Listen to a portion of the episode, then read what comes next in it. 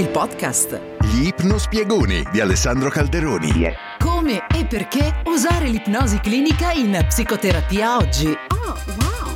Buongiorno e benvenuti. Gli ipnospiegoni di oggi riguardano il tema Covid e il suo influsso, la sua influenza sul nostro modo di stare psicologicamente parlando.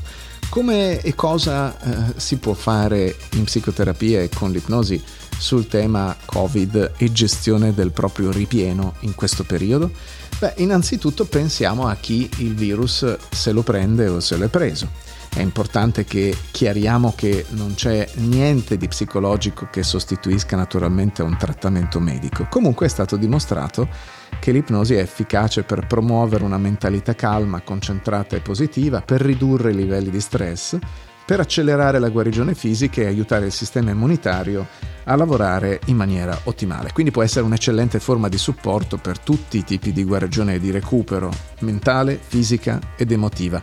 Se ti stai riprendendo dal Covid è importante che tu abbia naturalmente consultato un medico, un'equipe medica, cosa che certamente avrai fatto e che tu stia seguendo consigli ufficiali su come gestire al meglio la tua condizione.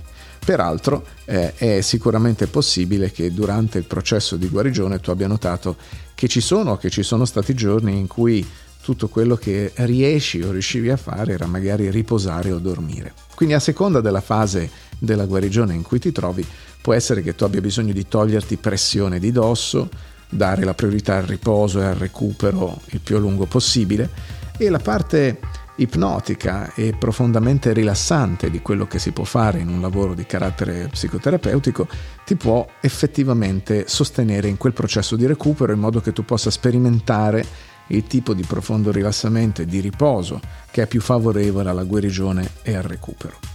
La comprensione medica di questo virus è, come sapete, in continuo sviluppo e sembra che una piccola percentuale di persone possa avere sintomi a lungo termine, ma è anche vero che il tuo corpo è eccellente nel guarire. Quindi quando si tratta della tua mentalità e del tuo atteggiamento per stare meglio, è importante darti tempo, essere paziente con te stessa, essere gentile col tuo corpo, attingere a un ottimismo calmo e radicato dentro di te che migliorerà sicuramente con il tempo e che porta a pensare che effettivamente anche tu sicuramente migliorerai con il tempo.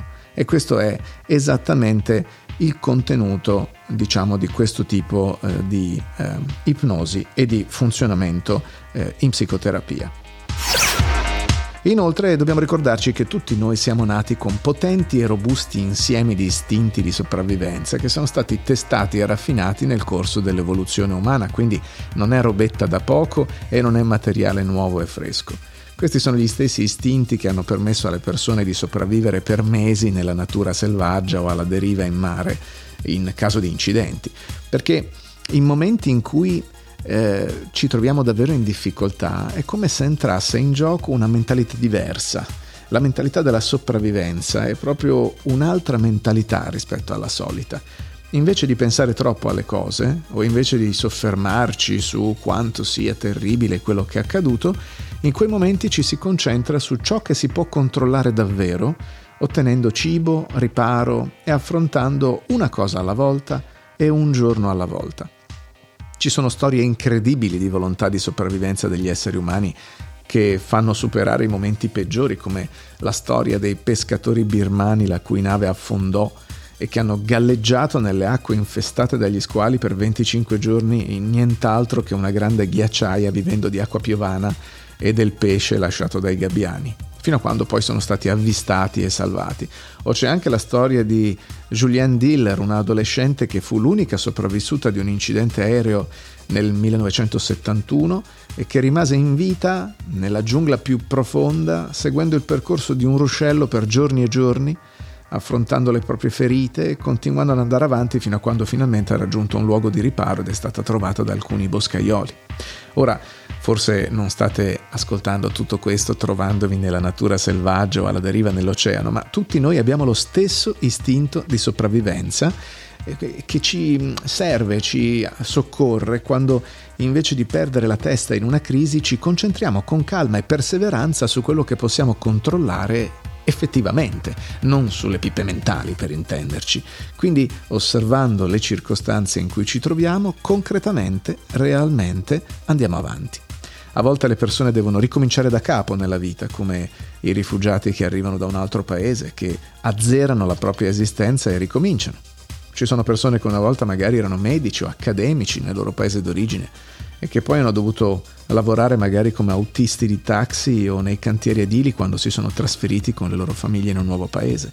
Può essere un'esperienza a volte umiliante, sconcertante perdere la familiarità e il prestigio di come era la tua vita una volta e ricominciare da capo in un posto nuovo, ma si applica lo stesso principio.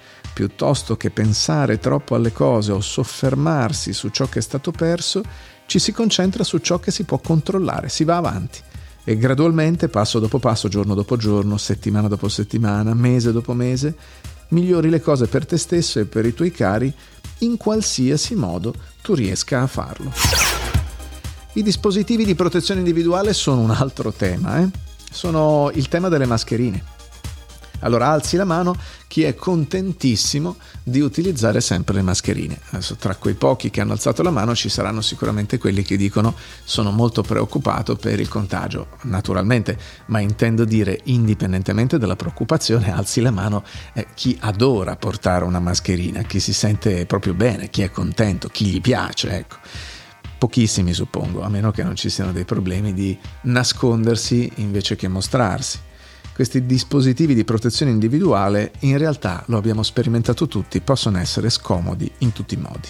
Possono far sentire la gente calda, limitata, in trappola, possono darci la sensazione che sia più difficile comunicare, più difficile respirare, più difficile rimanere idratati durante la giornata e a seconda di, del tipo di attrezzatura che utilizziamo possono causare sfregamento, pressione, fastidio, dolore, l'impronta che ti rimane, le orecchie che ormai hanno una piaga per i cordini.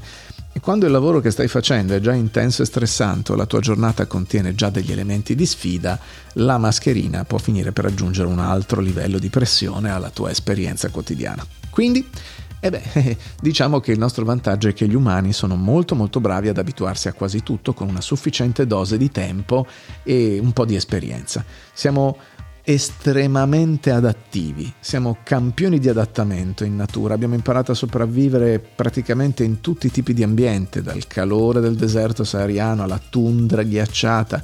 E ci sono forme di dispositivi di protezione che le persone hanno indossato nel corso della storia, se ci pensi, molto più scomode delle nostre mascherine. Pensate ai fabbri, ai saldatori, ai cavalieri medievali che avevano quelle armature inconcepibilmente pesanti e ingombranti, oppure anche gli scienziati che lavorano in laboratori di ricerca sotto zero e che prelevano campioni in condizioni micidiali o al contrario quelli che prelevano campioni micidiali magari di lava dai vulcani attivi. Insomma, condizioni di adattamento in qualunque modo. Cosa succede quando ci abituiamo al disagio? Succede che a poco a poco il nostro cervello lo esclude progressivamente, il nostro corpo si adatta al disagio. Non proviamo più alcuna emozione accentuata nell'indossare l'attrezzatura, diventa semplicemente parte di ciò che è necessario per il lavoro, una parte necessaria della giornata lavorativa. Questa è l'esperienza delle persone che indossano mascherine, per esempio, come parte del loro lavoro per molti anni. Pensiamo ai chirurghi. Alla fine diventa qualcosa a cui non prestano più attenzione, perché il loro corpo e la loro mente sono così familiari con l'indossarlo che di fatto non, non ci fanno più caso. Allora in terapia e in ipnosi eh, una parte profondamente rilassante della sessione può aiutare a sperimentare questa familiarità istintiva con l'indossare le mascherine prima del tempo, in modo che uno ci si possa abituare in anticipo. E così di fatto, eh, abituandoti, eh, ti liberi di qualunque pensiero, di qualunque risposta emotiva che non sia proprio utile e che magari hai avuto verso queste benedette mascherine nel corso dei mesi. E infine ti senti anche un po' più calmo, più lucido e più concentrato ogni volta che indossi la mascherina, come se potessi eh, ancorare alla presenza di quel dispositivo, all'atto stesso dell'indossarlo, eh, le emozioni di tranquillità o la sensazione fisica di calma e di concentrazione. E quindi tutto questo può trasformarsi a un certo punto da svantaggio in vantaggio. Era Relief, il podcast. Gli ipnospiegoni di Alessandro Calderoni. Seguici su www.reliefitalia.it.